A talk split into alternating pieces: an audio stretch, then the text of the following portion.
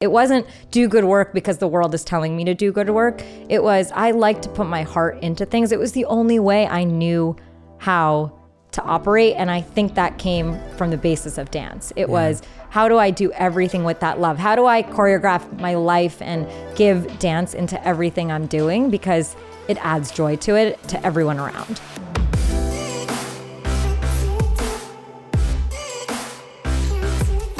Hey everyone, welcome back to On Purpose, the number one health podcast in the world. Thanks to each and every single one of you who come here every week to listen, learn, and grow. Now, today's guest has been a guest on the podcast before. There's very few people who've been on the podcast twice. She is going to be one of them. She is one of my dearest friends. Me and Radhi consider her our family here in LA. She's the one who's made us feel so at home and made this place feel like home. But beyond all of that, she is the founder of ClassPass and the author of this incredible new book called Life Pass Drop Your Limits, Rise to Your Potential. Her name is Payal Kadakia, and you need to go and grab this book. We're going to put the link at the top of the comments. So while you're listening to this interview, make sure you go and grab a copy. This is launch day. Payal, welcome. Thank you so much for having me, thank Jay. You, thank you for being here. Thank because so I remember when I sat down with you. Can you believe it's been three years since our first interview? Wow. It's been three, three years. 2019 right. was when we launched the podcast. You were one of the first guests in the first six months. Yeah. It's been three years now. You've got your amazing new book out. Yep. Which I was fortunate enough to read before. Yes. I want to start off, and I said this yesterday when we were doing our summit conversation, but you know what I love about you is that no one would know how mighty you are because you never try and make people in your personal life mm. feel that way or understand that. Like what I value about you the most is your humility, your groundedness, your sincerity, because it's so endearing. Yeah. Then when you realize that you're a powerhouse, it's like, wow, that combination is so beautiful. So I feel like you represent the modern entrepreneur in the most amazing way. And I want everyone who's listening today to connect to that. Yes, Payal's built incredible business and like all of this amazing life, but it's like the heart with which you've done it and how you've protected that heart is is what I value in you. So I wanted Thank to start you. with that because I really appreciate I had to that. tell you. And I have to say I give that credit to my parents because I think when you've seen people struggle and go through something, and then when you then have the gift to be able to give to others because of the hard work of other people, I think you just are so grateful for the journey. And I'm never, ever would take any of this for granted. Oh. I love I it. know I'm tearing thinking it. about it. it's beautiful. Sure, well, you your just pa- got me on. I'm crying. Well, it's you, your pa- it's thinking of your parents does that, and your parents are amazing. And and you know I've had the fortune of spending time with them, and it's it's so beautiful to see your love for them and connection. You know, they're so proud, of course. But let's dive in. Last time we were here, we actually talked about the journey of like building ClassPass. We talked right. about Sa, which I want to talk about today as well. Payal founded her own dance company, Sa Dance Company. I've seen them perform at least three times now, yeah, and it was absolutely incredible. Both coasts. yeah, both coasts. But let's start with the discovery of purpose. Yes. Because you were on a certain path and then at one point you veered away. I want you to help us understand when did you first understand, even internally, even if it wasn't in these words, what purpose was and that you wanted to live for something deeper? So I really believe for me, it started when I was close to four or five years old. And I know most people do not discover purpose and passion at that age. But for me, and this is a very, very interesting dynamic because most people would never think a moment like this was how you found it. But I went to a party, like a family friends party from with my parents, and they asked me to dance. And I got onto the dance floor and started performing. And of course, like it's nice to have everyone looking at you and all of that, but it wasn't about that for me. It was this feeling that there was something inside of me that I gave to others, right? There was magic created between the audience and me in that moment. And I didn't obviously know it at the time. So I talk about this and obviously in a hindsight way because when you're five years old, you're not thinking about this stuff. But in that moment, I felt something sort of come out of me that honestly nothing else could compare to.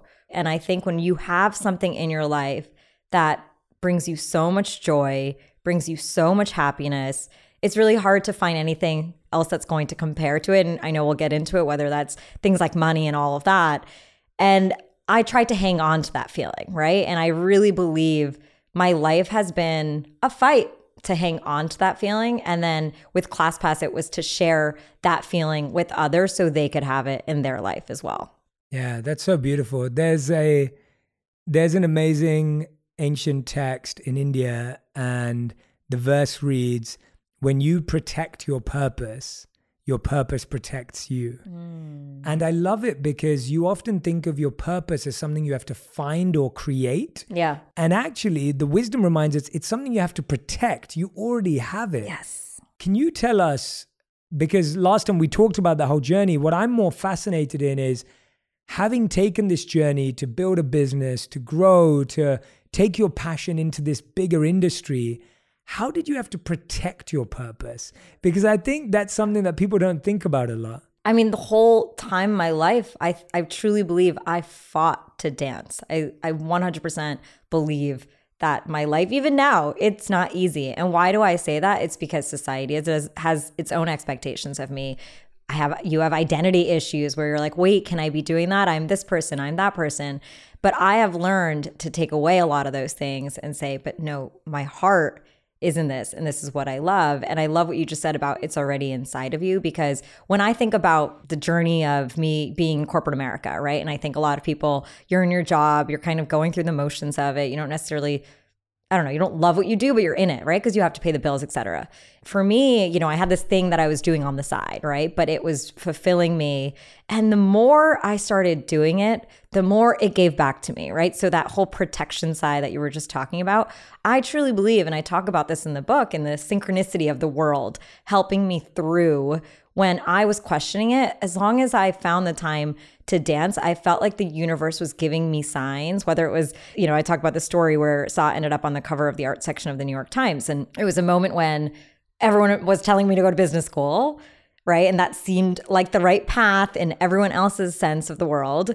And here I was getting this sign from the world telling me I was on the right path by following what I loved. And all those moments helped me to just continue to hang on. And I do believe those things happen because it was like a sign from the universe saying, keep going in this direction because the world wants you to do this. And to me, that is protection. Yeah, that's that's such a wonderful way of looking at it. And you know, the times I've seen you dance, it truly is the most magical experience. Like seeing someone in their element and right. you're just fully immersed, you're fully absorbed. I love that you just said you had to fight to dance. Yeah because I think we think that purpose should just flow. Mm. And we think sometimes that the word synchronicity, as you used, means it just kind of happens. Right. But you said you had to fight. Tell us about how we learn to fight for what we care about because I think that's not often spoken about. We think that if you care about something, it should just magically manifest. But you're fighting. Like, yeah. I love that. I mean, in anything in your life, you need to know what your priorities are. They cannot be set by other people, right? And that comes down to everything with your professional career, your personal life, your family, right? People are always asking, oh, how do you juggle this and that? It's because I know what is important to me, and that doesn't come from anyone else. And once I know it's important, those are the things going in my schedule, and I don't feel guilty about it. It's usually the guilt, right? Why when I even say I fought to dance, it was because once again, it was everyone wanted me to do other things, but the more I thrived in doing it, and obviously the more I built a system to really say it doesn't really matter what anyone else thinks, what matters is what I do and what I want to give to the world. I learned to prioritize and make sure that I put a plan against doing the things I loved. And I think we forget that. We forget that it's supposed to be our priorities that come first, right? We put everyone else's priorities first. And it's not selfish to do that at all, by any means. Our true purpose in the world is to do that thing that we were put on earth to do. That's actually the best thing you could do, right, in the world, to be selfless. And that's what I really want people to understand. And, you know, I always felt through my journey, I know there were moments when I was working so hard and people may have been like, hey, Payal, like, you know, you've been MIA for so long, like you missed this and you missed that. But I woke up every day and I knew, even though I had maybe no customers at the time, I knew that I was trying to solve a problem. And obviously, once I did, it all made sense. But in my heart, I knew I was on a mission, right? We forget what that feels like to be on a mission, but there is nothing that feels comparable when you're on that mission to make an impact in the world. And I think that's truly like the heart of all of this for me. I love that you use that phrase there because I think when you talk to any real successful entrepreneurs, they all were trying to solve a problem. Yeah. They weren't trying to build a billion dollar company. They weren't trying to build a company on the front of Forbes. They weren't trying to build a company that gets acquired. Like I think we hear those terms so much now. Mm-hmm. And it's like almost like people set themselves up for failure because they start a company to exit. Right. Or they start a company to sell it. Right. Whereas whenever I've talked to you for years, you've always talked about this idea of solving a problem. Can you walk us through how that is a amazing way to unlock your potential?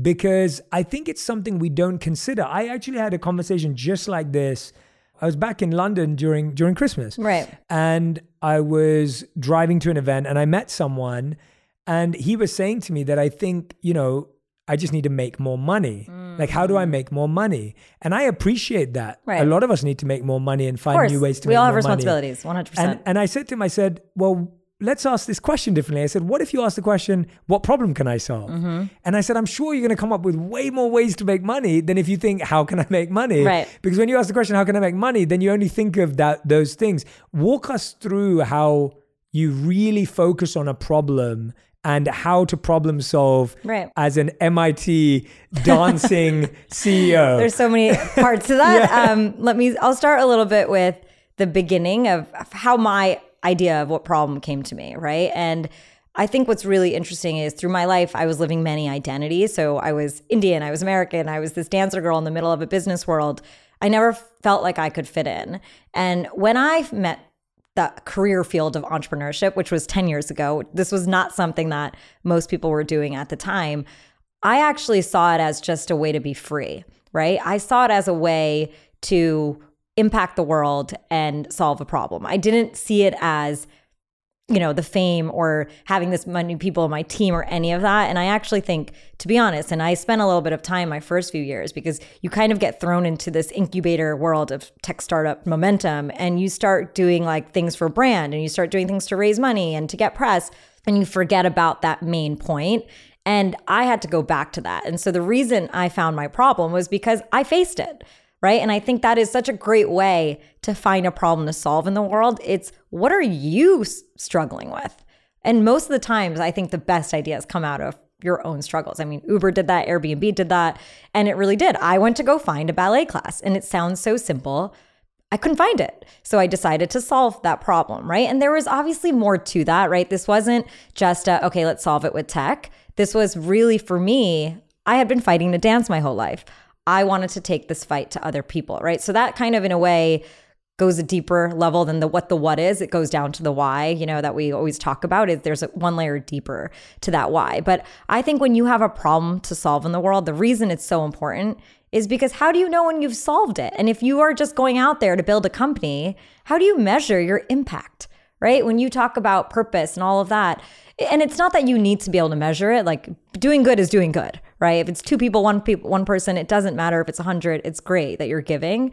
But i think for me when i realized people were going to class because of our product and you know even yesterday i was talking to someone and they were like oh my god i just want to tell you like i found all these new studios in los angeles because of ClassPass i'm like this story never gets old to me because I know how impactful going to one class is for one person, you know, and I think you have to really be bought in to the solution that you're solving for because it can't feel like, okay, I checked it off and I'm done. And I think that's where some people get stuck too. It's not a one and done, it's a journey and it's a constant journey that that keeps going forward. But the other side of this a little bit in the foundational thing. So yeah, I had a great education that helped me, you know, learned to problem solve from MIT and I worked at a consulting firm. So I did have the mindset. But you know what? I think of the success behind my company truly comes from my creativity. It does not come from the fact that I had all these skills and this experience. I obviously that set me up very well and it gave me a great network.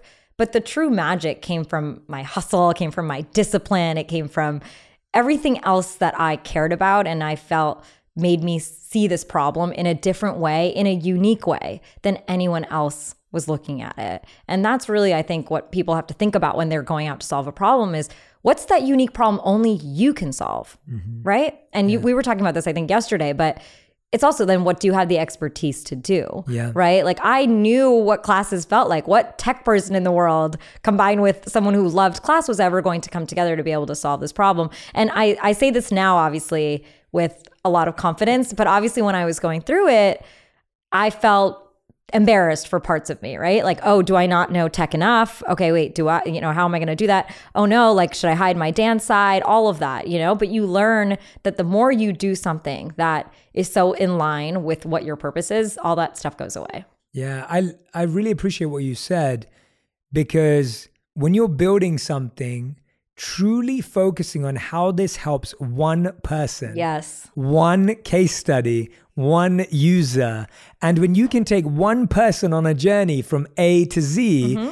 that journey helps you help a hundred people, a thousand people, a million people, a billion people. If you can't get that to work for one person, you're not going to be able to scale it. And I think often we think, no, but I want to help a million people and I want my company to have a hundred thousand customers. And it doesn't start there. It starts with that one Yes. use case, that one person. This is, I actually think, the biggest mistake that entrepreneurs make today is they go in trying to solve for these big data numbers and they forget that data doesn't do your thinking for you, right? And the magic of especially lifestyle brands and companies, the magic happens in the customer to customer interaction and how someone feels from your product and how they like it and enjoy it. And like you said, it's it's everything from coming to the website to purchasing it, you know, and everyone gets kind of caught up on like launch day. Yeah. But you know what? You launch every day as a as a founder, of, especially of a consumer company. You launch every single day because someone new is finding you. And I think that's a shift in the mindset that a lot of people need to have. And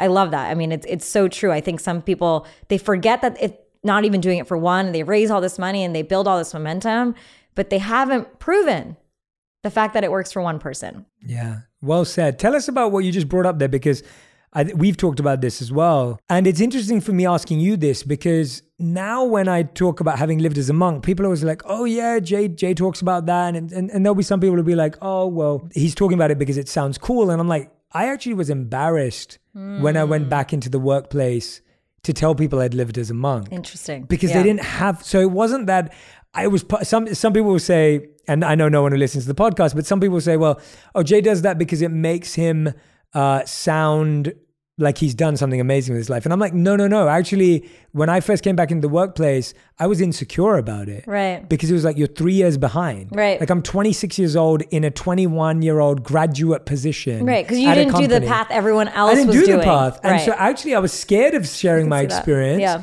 Because I saw it as a weakness. I thought if people know I've been a monk, that they're gonna like be able to use that against me because then I haven't had the experience they've had.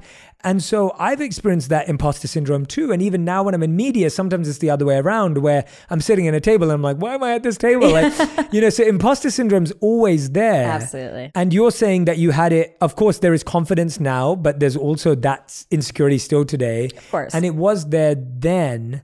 Walk us through how you dealt with it then. Like when you were like, I'm a dancer, but here I have to be a CEO. And of course, you know, women entrepreneurs and female entrepreneurs, like that whole journey is added to this whole journey of you as an individual.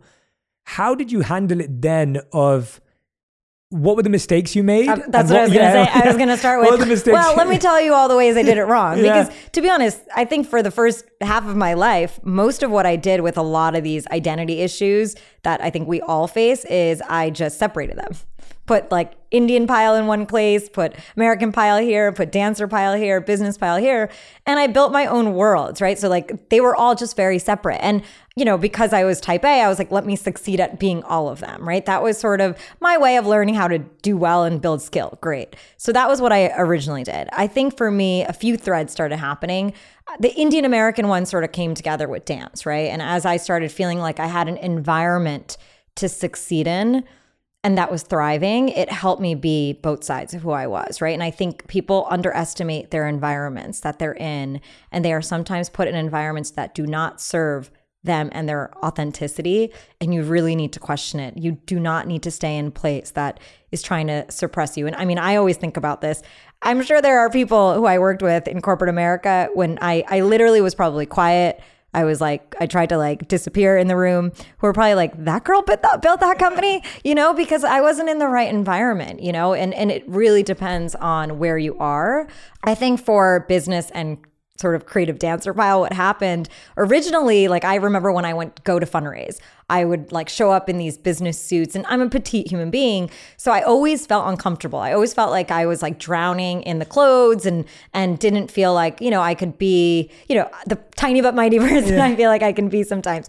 And i remember never feeling great in those meetings because I almost like over rehearsed like data. I over rehearsed like all the finance num- numbers and all the things that actually didn't matter at all. And I started to realize, and this took me a minute. And I remember actually this conversation. I was sitting with someone in my Techstars company um, group. He was another CEO, and he's like, "Payal, you've clearly like succeeded in your life. You have a formula, a pattern of success in your life. What is yours? Like, follow that. If this is not working." And as he asked me that, I broke it down to wait, in so I know how to like succeed in dance, right? I've been able to like get the right job. And what do I do? It's like I go and study, I rehearse, I try and find a way for it to connect to me and authenticity with storytelling. And I realized I was missing that whole side of it from pitching my company because I was walking in like a robot. Like, how is anyone going to like me? I didn't like me. And I think that's really when I realized I needed to be the full version of who I was. And so I started walking into those rooms and I would be wearing my leggings instead of wearing a business suit. And I think people were like, you are the right person. And by the way, MIT was never going to leave me, right? Like Bain was never going to leave me. I still had that credibility. I needed to wear that in a way that made me feel confident. And over time, I just stopped seeing any of the differences. And I think that's really the most important thing I would tell people is at some point, you just have to actually embrace all those things that make you different and know that your journey set you up to be that successful in that moment to do whatever you are going to do going forward. Yeah, that that that's so so powerful like what you've just said because the challenge is that we only attract the right people into our lives when we don't hide parts of ourselves because if you hide parts of yourselves you're only attracting yeah. what they find attractive right is parts that you haven't hidden. And it can be really uncomfortable to not hide parts of yourself because chances are most people aren't going to vibe with you, but the right. right, people are. Yeah. And I think that's what you're waiting for. And I think it's really scary to go into a room and have the, uh, there's a brilliant book I read recently called The Courage to Be Disliked. Okay. And I was like, that's really what you need is that yeah. we all need the courage to be able to walk into a room and be okay right. with that this person may not vibe with me. Right. But there will be someone who will. Right. And walk us through what do you think I, I want to hear this because I, I think your dance experience is just it's what gravitated me towards you. So that's another perfect example right. of what we're just saying. When I first discovered you on Instagram, it was like I just saw you posting and I was like, wow, this is amazing. Like who's this American Indian girl or Indian American girl who's posting these girl woman uh, who's posting these who's posting these incredible like very classical timeless work of art pictures of dance with Sa Dance Company. And I was just like, this is just, I've never seen something like right. this before. Tell me about what you think dance taught you about life. Oh, yeah. Because I, I think you live the way you dance. Yeah, and I hope to. I mean, I yeah. I always say like I hope I'm choreographing through life, you know. And I used to always feel when I, I was walking through like the streets of New York, I just felt like I was dancing. And you know, when you meet like the burst at Starbucks, like I feel like you give that energy if you feel like that. And and I do feel it. it's like it's an enlightenment and it's a This is why you need a musical. This have. is why this is why Payal, if you direct musicals or theater productions or movie, please reach out because yeah. When you said that, all I visualized you was like doing a musical where you're like singing and dancing yeah. as you walk into the barista. Okay, as an aside, and this is actually a really funny funny story, is when I was younger, like literally like five years old, my parents parents would take long drives, right? My sister would be like looking out the window and I would put headphones on and listen to Bollywood tracks and literally see people dancing in the mountains in my head. Like I have been choreographing since I was so young in my head. Like I don't know why, but probably watching too many Bollywood films when I was younger, but I just I don't know. I just saw the world that way. I just saw that's how people work together. So, as an aside, um, but going back to what dance has taught me, I think to start with that, I have to go back to Ushanti, who is my dance teacher, who literally taught me, obviously not just how to dance, but she taught me how to show up to life, right? In India, we talk about gurujis, right? A lot. And it's someone who bestows knowledge upon you. You respect them because the one thing that's indestructible is knowledge, right? Mm-hmm. She, of course, was teaching me steps, you know, and at the time I didn't necessarily appreciate everything. I was like, wait, I want to go and have fun with my friends but she was teaching me about where I had come from, right? The women of India, my ancestors, which made me feel much more stronger in who I was, even though, once again, I didn't know it at the time. But she also, you know, she expected us to be on time, right? She expected us to practice. She expected us to have our hair up. And I know it sounds a little forced and it can, you know, some people are like, oh, wow, like that she's so strict. But I am so glad I had her in my life. And even today, she is one of the first people I call to be like, hey, I'm dealing with this. What should I do? Because she will give me the toughest, but the best advice, right? She and she even the other day, I think I sent her a dance video, and she's like, you know, I'm not going to praise you. So if you're sending it something to me, I'm going to give you real feedback. And I love that, you know, because it keeps me growing in everything that I do. And I think as I grew up and started dancing more, so college is sort of this other time that happened in my life when, once again, like I'm a tiny person, I'm the baby of my family. I didn't know what it meant to be a leader, right? I had never taken on that role. And I think in anything in our lives, right, people don't realize you can take a leadership role in the smallest thing. It could be literally planning a family vacation, right? It's really just about learning how you work and how you lead with like a vision, right? Mm. And so mm. for me, even at college, it probably started with choreographing 40 person dance shows, right? When how do you organize people like that and think about communicating, right? And getting everyone to move in the same way. There is no difference between that and running a team. And then by the time I started Sa and I was building confidence because I was good at executing these shows and these performances, and people were gravitating towards it because they were like, wow, you're really good at what you do. And which helped me build confidence, even though, once again, this was a side thing I did my whole life.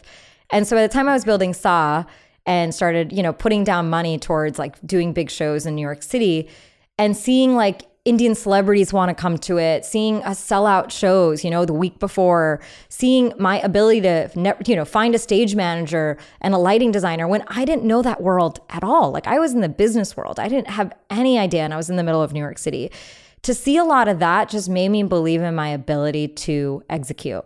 And I think we forget how important execution is and the confidence it gives you, right? So you can have an idea, but if you've never really completed something in your life you don't know right? And you know in in the smallest form like classpass to me literally started with a 100 person dance show because that was the first thing i ever did. That was sort of my own with a vision and i got people to come and band against. And you know what? Those some of those people who came to that first show of mine became my investors in classpass and i That's think amazing. everything is connected because it, my other point on this is i always did good work right? Because I was always doing what I loved, right? It wasn't do good work because the world is telling me to do good work. It was I like to put my heart into things. It was the only way I knew how to operate. And I think that came from the basis of dance. It yeah. was how do I do everything with that love? How do I choreograph my life and give dance into everything I'm doing? Because it adds joy to it to everyone around.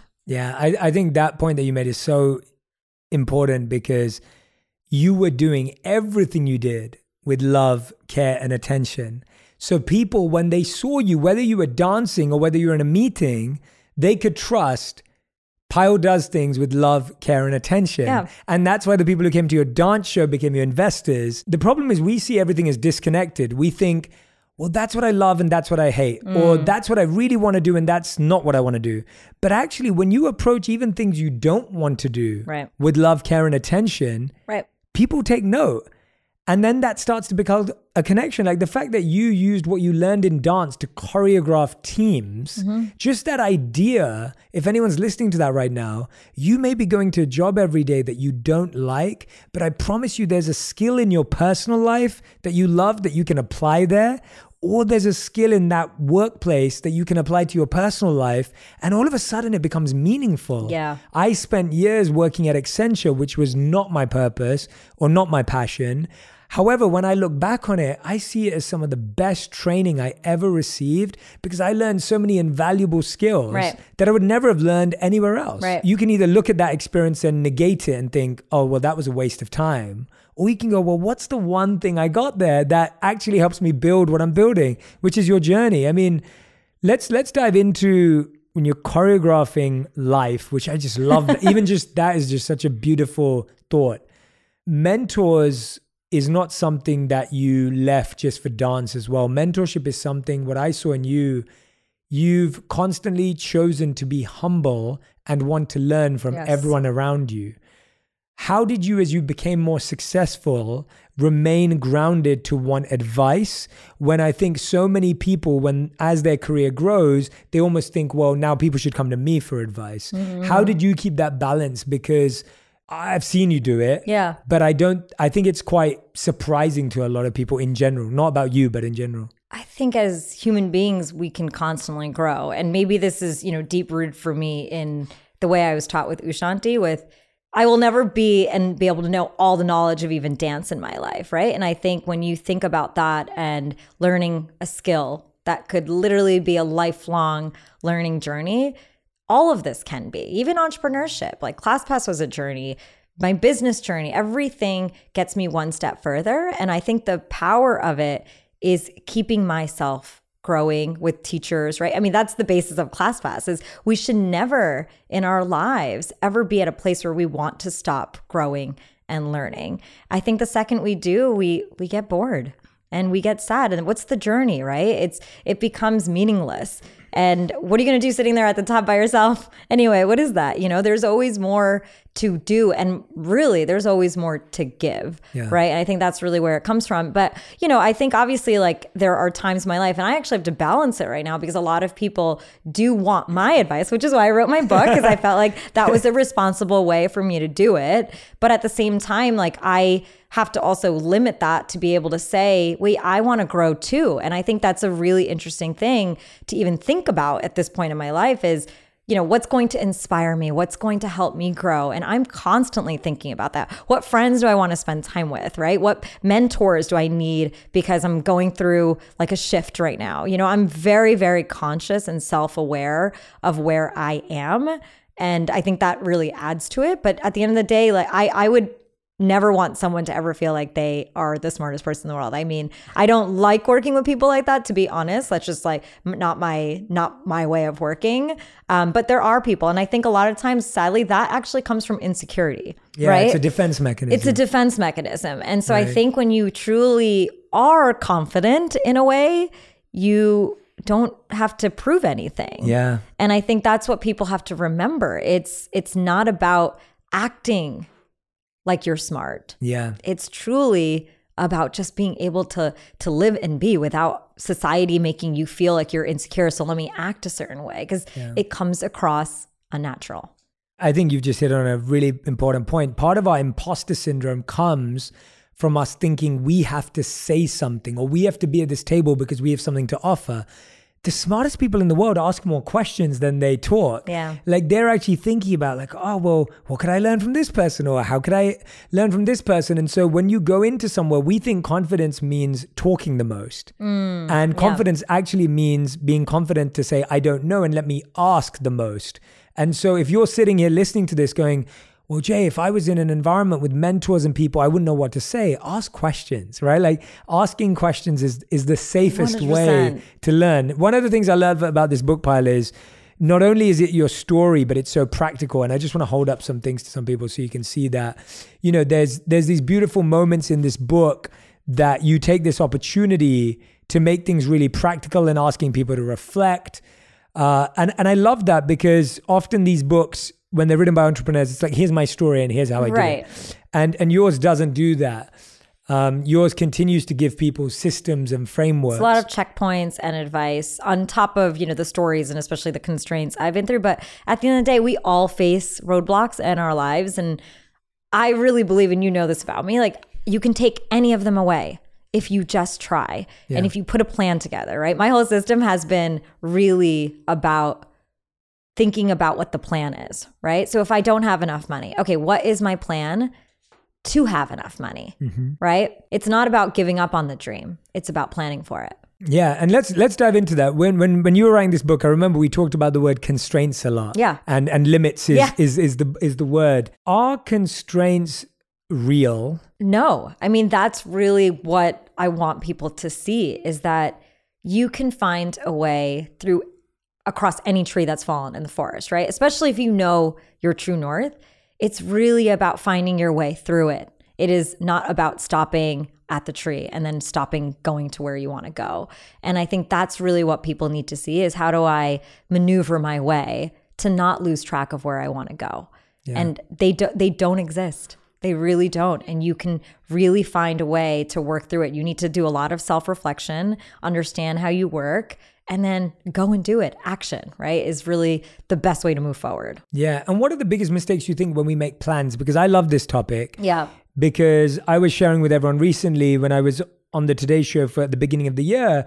I was saying to everyone that we need to shift from goal setting mm-hmm. to growth setting. Yeah. So we keep setting these big goals. I want to do this, I want to be this but it's like the growth like what skills do i need? What's my plan? What's my approach? Like mm-hmm. that's what you should be focused on. It's like saying i want to do a podcast with Payal and you can have that as a goal but it's like whoa have we thought about what we need to build a podcast? start, like even. what we need to start. Yeah. So walk us through what are the mistakes we make when we create plans or do we even create plans? Because I'm not sure we do. Right. I think we just set these pie no, this, in the sky. This time. is a great. And by the way, yeah. the whole I know the whole book explains this. Well, the whole last third of this book is the life pass method, yes. which is my I call it goal setting method. But really, what it comes down to is these itty bitty goals, which are so minute that they do not feel big at all. But like you said, it's about getting started. And the way I've thought about it, and it helps to solve a lot of the problems, is I first start with you reflecting because you need to know where you are today before you start setting goals. And a lot of times we start setting goals without really taking stock of where we are today. So that's sort of mistake one, right? Yes. Then the second one is I go into a dream mode, right? Which is what do I want to do and do in a, be in a year. But that is not about check marks like I'm going to run a marathon and buy a house and all these big things like you just said. I like to anchor them in in words, in feelings. How yes. do I want to feel in a year? I love that. Because that's something I can, you know, can really put intention behind, right? And put into my body, I can go back to and feel like, am I going towards that or not? Where, you know, run, like I said, running a marathon is just a check mark in our life. Then the next part of it to me, and, and this is because I'm super analytical and like love time, I think people really need to think about where they spend their time. So this whole next part is about focusing. You cannot set goals in every aspect of your life all the time. It's never going to work, right? You're never going to be able to make an impact on every aspect of your life. You're probably going to end up failing and then being able to feel like you can't do anything. So, my structure in the third step is really all about focusing in on three to five areas of your life that you can focus on, right? And so that might be like, okay, my family, some friends, and work, right? And you get to the point once you're there. And then the like the last part of this, and this is I think what I feel like I've done really well throughout my life is I know how to set the goal, right? Because it's all it's not even a goal like you said, it's really about the action you need to take to get to where you want to go.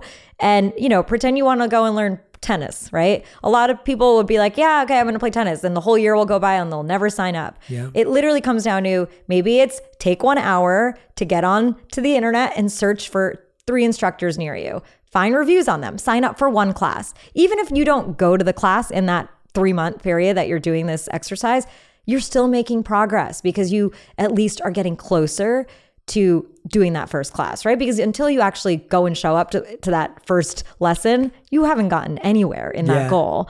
And I think that's what people forget. And there's a lot of mistakes you, you know, people don't share their goals. I think you should always be so proud of what you want to do. You'd be so surprised how much your friends and family will support you if they know what you really mm. want to accomplish in your life. So it's, I mean, I have a lot of that. I know, book, I know. That's, yeah, it was, yeah. it was a loaded question because no, I was like, fine, that is the whole book. It is. But I, like you said, I, I do think um, people make a lot of mistakes here. And it's really, like I said, and, and this is, you know, one way of thinking about it. It really comes down to having a practice for yourself of how do I look inward, focus myself, and then set goals and feel the confidence of I set these goals, I did it. Okay, great. Let's set bigger goals next time, right? You can only get to the bigger goal if you start with the smaller step and yeah. fulfill that.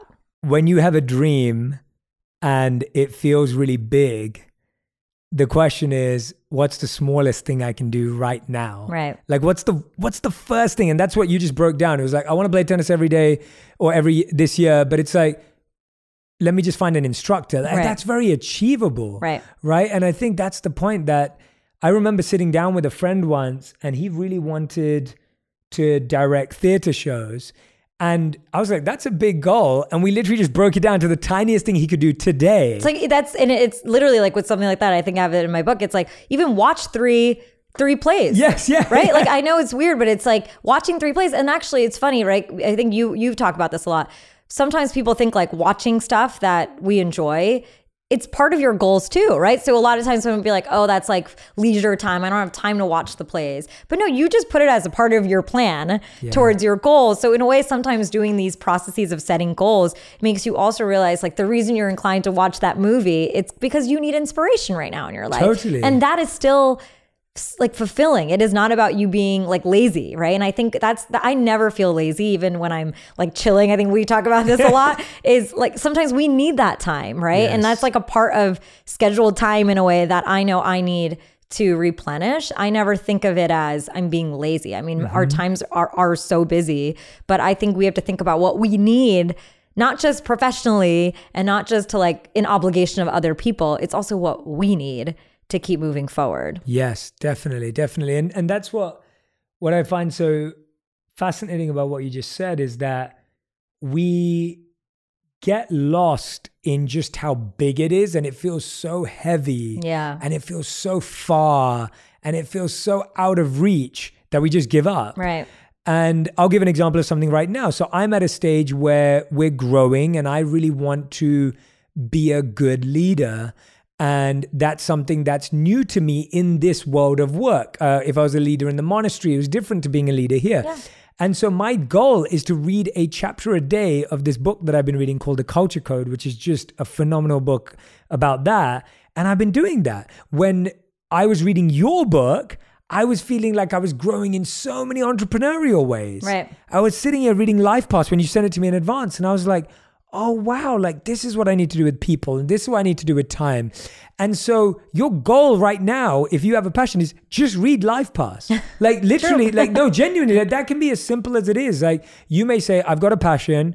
I have a goal. I want to build it into something real. And when we say something real it could be it doesn't have to be a, a billion dollar company. It can mean something that takes care of me and my family right, right? like it can be that. Yeah but then apply what you're learning here. And your goal right now could just be I'm going to read a chapter of this book a day. I'm going to read a chapter a week. Right. I'm going to read a chapter a month. And, and you break that down like that, you're going to start seeing these mindsets get into your psychology. Right. And that's really what we're talking about yes, here right. is that it's psychological it's, change. Exactly. It's about creating a habit of doing this, right? It's not about doing this once nothing's going to happen if you know we we all always talk about that you can't do something once it's about building a practice about how you also can trust yourself right how do you get into a place where this becomes about you being excited about it. No you know goal setting list should be a to-do list right? Nothing in your life should feel like a to-do list. It should feel exciting like it's moving you forward but you're the only person who can tell yourself that yeah. Let's talk a bit about Zayn. Oh, uh, it was his it was his second birthday. Yeah, this last literally weekend. Literally last weekend. Little baby, I know. Uh, he's and he's so grown up. I, I, mean, he is so grown up. I've, watching him grow over the last two years. Yeah, you've was, you've had one. You know, because of, of the pandemic, it's great that he's had. We've had Uncle lots Jay. of good time. Yeah, and I felt like the last three months he grew even more because I didn't yeah. see him because I was in London, yeah. and I was just like, what? I was like, he's so tall. But let's talk about what you're learning through motherhood Ooh, because yeah. I think that that's a new chapter in your life. It's a new new chapter, a new space, a, a new move for you, and it's like uh, that requires different growth. I yeah. mean, what if what are you learning personally yeah. from motherhood that you think you didn't learn from other things? I mean, nothing prepares you for motherhood until you become a mother. And obviously, there was a lot of changes that happened because COVID happened right when he was born. But I think outside of that, what I've had to really just be conscious of, once again, my time, which I always was, but even more so, I think it was easier when, you know, I would feel guilt or not feel guilty about like going to an event or something. It's really hard when you're like, oh, I just want to spend time with my baby, you know? Uh, so there's, there's hard times, but I love what I do. I think it's made it more important for me to love the work I do, right? Because I will always be an ambitious woman and I want to, you know, I really think it's so important for, for women to know they can always be ambitious at any point in their life you have to build a support structure around that is another thing I've learned, right? Like this is, you know, me and Nick talking. Nick is my husband. Yeah. Um, you know, it's Love me Nick. and him talking about like what support structure do I need, right? Like we have this book coming out. It was that's why like my family's here, everyone, because I'm like, what you need support in order to do these things in our lives. And I think a lot of times, especially as women, we don't always know how to ask for help. And, you know, a, a baby is a 24 7 job and they're great, you know, but you need to be able to also know how to take care of yourself, do the things that you still love, or you will be, you know, completely, you know, just doing one thing the whole time. And I think that's, it's obviously you have to figure out your choice in that. Um, and then the last thing is like, I think a lot of it comes down to also figuring out with expectations of society. I do think like there's a lot of things that still happen to mothers, you know, feeling like you should be doing this and that. Um, and maybe that's a blessing of COVID is I just like wasn't around society that much. So I think I just got to develop my own bond with my son in my way. I, you know, I wasn't around anyone else to be like, is this the right way or wrong way? And I think, you know, I get, I feel like a kid with him. I think that's like my favorite, fa- favorite thing is you just play with him, Yeah. you know, and it's just, it's just really beautiful to experience the world through his eyes, you know? Yeah, it's beautiful to watch you guys together. Like I love seeing Zayn like want to run away to you all the time, but it's like what I think is really healthy is you know I, I was on I was on Chelsea Handler's podcast last week, and she does this segment where she invites people on from her audience to talk through their challenges, and and someone came on and they were just being an honest mom, like they were just being honest and saying, look, I love my kid. But I'm really struggling to find time for myself. And Yeah. I feel like I'm losing myself, like I'm Yeah. losing my identity. And I was just like, I was so happy to hear that honesty and that vulnerability. And even what you're saying today, it's like, I still have to have my, like, I still have to find Yeah. a way because I love my child, but I still have me. Yep. And, you know, when I see Zayn and it's like he loves music and and he loves dancing, and it's I like know. he obviously, when he watches you, is Yeah. is being inspired. the other day, I think I was, I had saw rehearsal and he came into my studio. And then my mom was like, "What was Mama doing in the in you know?" And he calls in my office, and he starts dancing. You know, he's like, "Oh, you know," because and I'm like, I'm really happy because I didn't grow up with that, right? I didn't grow up with someone being creative always around me and thinking like that's a way to live. And I was thinking about that, like I want him to feel like he could be anything in his life right and and not force him to sort of live by a certain standard or a certain path and i think um that's really beautiful and and you know i i think in general for women. And you know and i, I obviously i think these last two years were personally actually harder for me because I had to work through these things, and I haven't had to work th- work myself out of expectations and out of sort of structures of the world in so long. Like I started Class ClassPass ten years ago, I was in it, and I remember going back to, and actually in a weird way, like as I was writing this book, it all was coming back to me too, where I was ten years ago, to be like, wow, I need to break these boundaries again on expectations, and I hadn't gone through that in a while. So just kind of going back to that, going back to a sense of the center, right? Because I was on such a strong momentum my whole life. And then I had a kid and I just realized I had to like rethink so much and recenter, right? And so in a weird way, my own book even helped me. You know, I think that's like the beauty of these books is when you're writing them, they they give back to you. And I remember moments, especially in the past, you know, few years where I was like, wow, I remember the feeling of where I was 10 years ago. And sometimes I feel like I am right back there and I have to, I'm going through all of this again. And I think that's why it's so important to realize this is a muscle to work through constraints. It is not, and it's a mindset, right? It is not about, okay, I'm going to do it once and it's gone. You have to constantly work through it. And if you really care enough, which is what we started with, then you will, you will find a way. I love it. And that's and that's why I think this is a book that people can read again and again and again because like you said as soon as you finish something or complete something it's incredible how the constraints just come rushing back to Yeah. the next phase of life. Right. And we keep putting new limits wherever we get to. And that's why when you're saying to us to drop your limits and rise to your potential, like that's something that we're going to do again and again and again. And so whether you're someone at the start of your journey Right. or whether you're someone who's had some success and achievement and then you're trying to find your way, you know, this book, Life Pass, will actually help you in all areas of that because it's the same thing we keep going through again and again and again. Yep. Payal, you are amazing. I'm so grateful. I am hoping that each and every single person goes and grabs a copy of Life Pass. It's available right now. We will put the link in the comments. Go and order your copy, order one for a friend.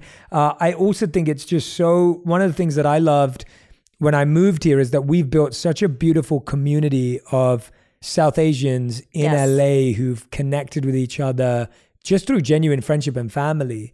And I feel so, you know, grateful to have that have that feeling because it's always nice being around people who share that culture and Absolutely. and share that heritage with you, even though we grew up in different countries. And you know, to, to see you doing so well and to see you sharing your story. And I know that it just comes from a place of wanting to help people. Yeah. And that's and that's why I'm recommending this book so much, is because I know that in your heart, it's like you only wrote it to help people. Like that's the only reason. I know that this journey of writing this book is hard. Yeah. Writing a book is not easy, and you had a baby at the same time. Yeah. And it's like you and you're doing so many other things, and so I know that you wrote this book only to help people. to give. Yeah, one hundred percent. I just want people the same way with ClassPass. It's it's an extension of that, right? It is Yeah. an extension of the vision of ClassPass with helping people fight through anything in their life to live their dream. And I feel like I have done that, and I I feel like I'm still doing that. And I never want any anything to stand in anyone's way.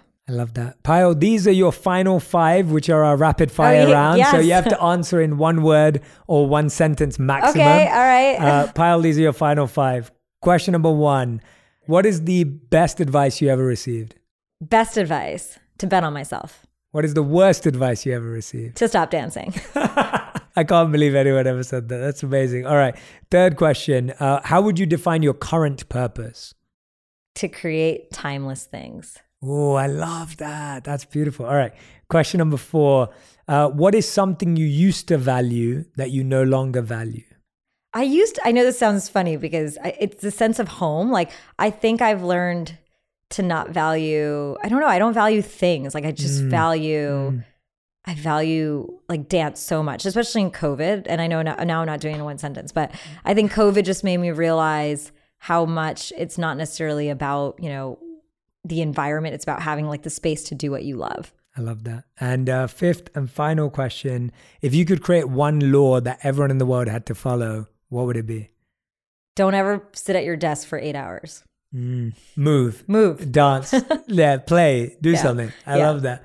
Everyone, Payal Kadakia, the book's name is Life Pass. Go grab your copies. Uh, make sure, make sure you tag me and Payal on Instagram. Make sure you go and follow her if you don't already. Uh, and let us know what resonated, what connected. This was a phenomenal episode, and I can't wait to see what you do next, Payal. I'm so excited and grateful to have you in our life. And I know that this is just the beginning of a new chapter. So Thanks so much. Thank much, you so Jay. I much. appreciate Thank it.